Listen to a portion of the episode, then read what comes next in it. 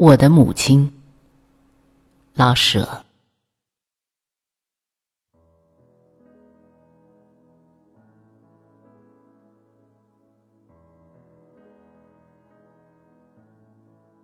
母亲的娘家是北平德胜门外土城外边，通大钟寺的大路上的一个小村里。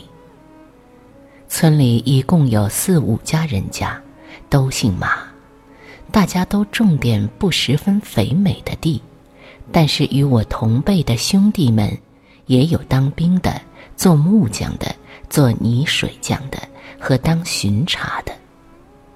他们虽然是农家，却养不起牛马，人手不够的时候，妇女便也需下地做活。对于姥姥家，我只知道上述的一点。外公外婆是什么样子，我就不知道了，因为他们早已去世。至于更远的族系与家史，就更不晓得了。穷人只能顾眼前的衣食，没有功夫谈论什么过去的光荣。家谱这字眼，我在幼年就根本没有听说过。母亲生在农家，所以勤俭诚实。身体也好，这一点事实却极重要。因为假若我没有这样一位母亲，我以为我恐怕也要大大的打个折扣了。母亲出嫁大概是很早，因为我的大姐现在已是六十多岁的老太婆，而我的大外甥女还长我一岁啊。我有三个哥哥，四个姐姐。但能长大成人的只有大姐、二姐、三姐、三哥与我。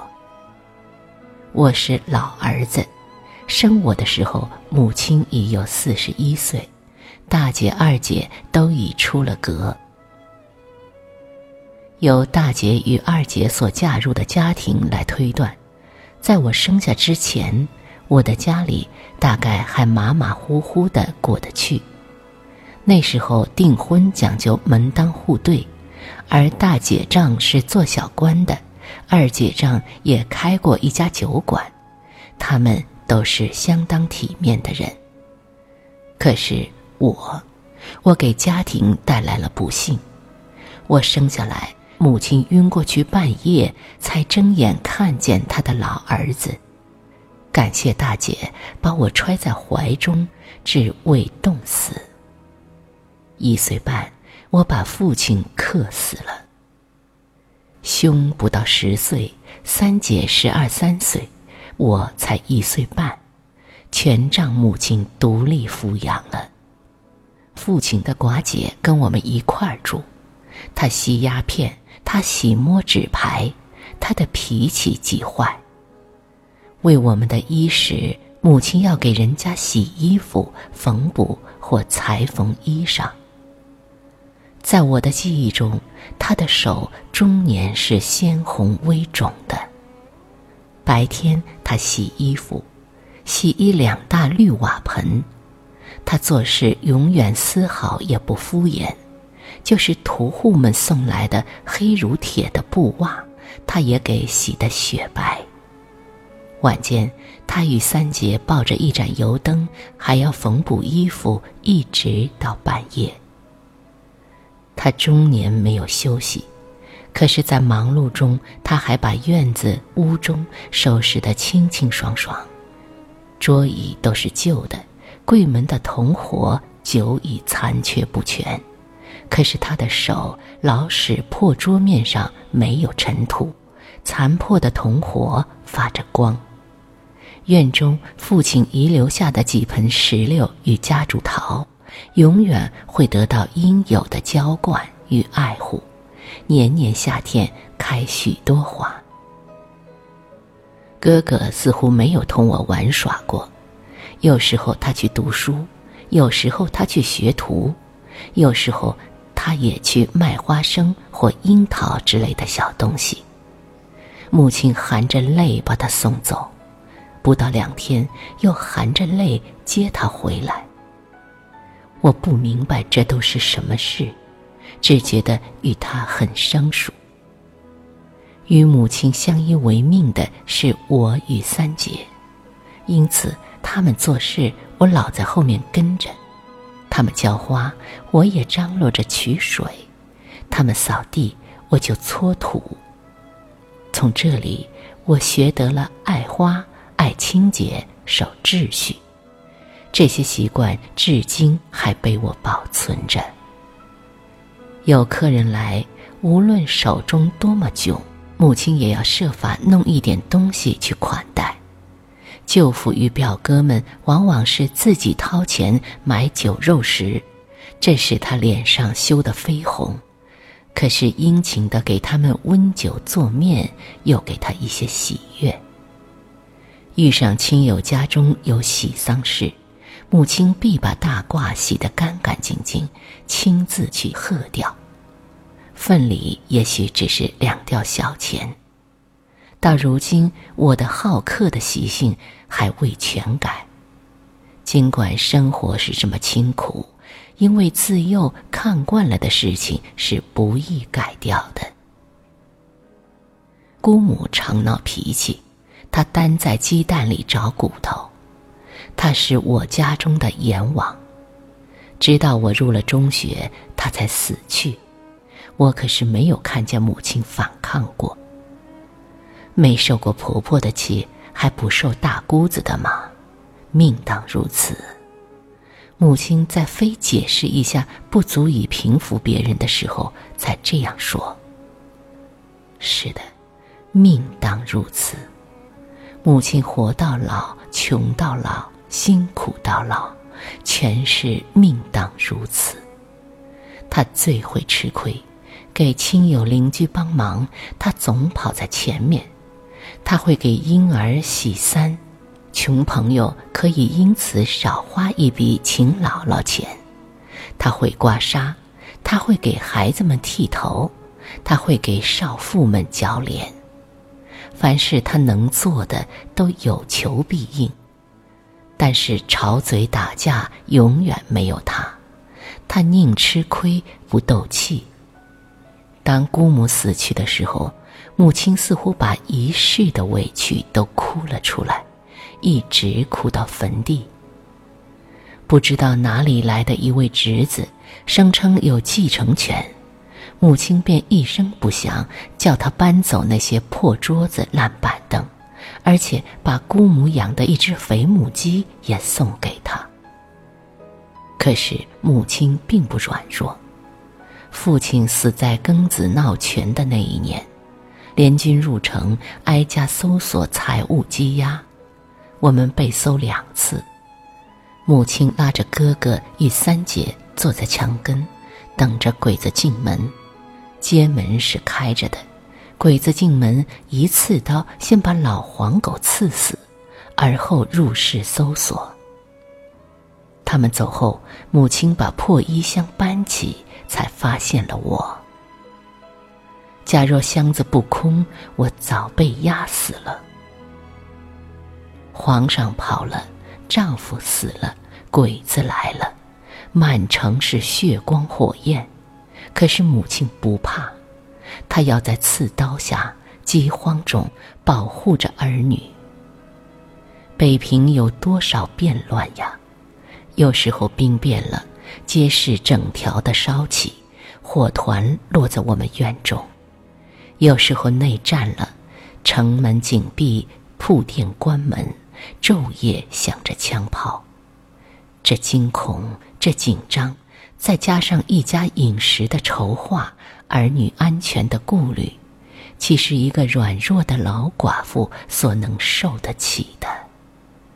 可是，在这种时候，母亲的心横起来，她不慌不哭，要从无办法中想出办法来。她的泪会往心中落，这点软而硬的个性也传给了我。我对一切人与事都取和平的态度，把吃亏看作是当然的。但是在做人上，我有一定的宗旨与基本的法则。什么事都可将就，而不能超过自己画好的界限。我怕见生人，怕办杂事，怕出头露面。但是到了非我去不可的时候，我便不得不去，正像我的母亲。从私塾到小学到中学，我经历过起码有念为教师吧，其中有给我很大影响的，也有毫无影响的。但是我的真正的教师，把性格传给我的，是我的母亲。母亲并不识字，她给我的是生命的教育。当我在小学毕了业的时候，亲友一致的愿意我去学手艺，好帮助母亲。我晓得我应当去找饭吃，以减轻母亲的勤劳困苦。可是我也愿意升学，我偷偷的考入了师范学校，制服、饭食、书籍、宿处，都由学校供给。只有这样，我才敢对母亲提升学的话。入学要交十元的保证金，这是一笔巨款。母亲做了半个月的难，把这巨款筹到。而后含泪把我送出门去，他不辞劳苦，只要儿子有出息。当我由师范毕业而被派为小学校长，母亲与我都一夜不曾合眼。我只说了句：“以后您可以歇一歇了。”他的回答只有一串串的眼泪。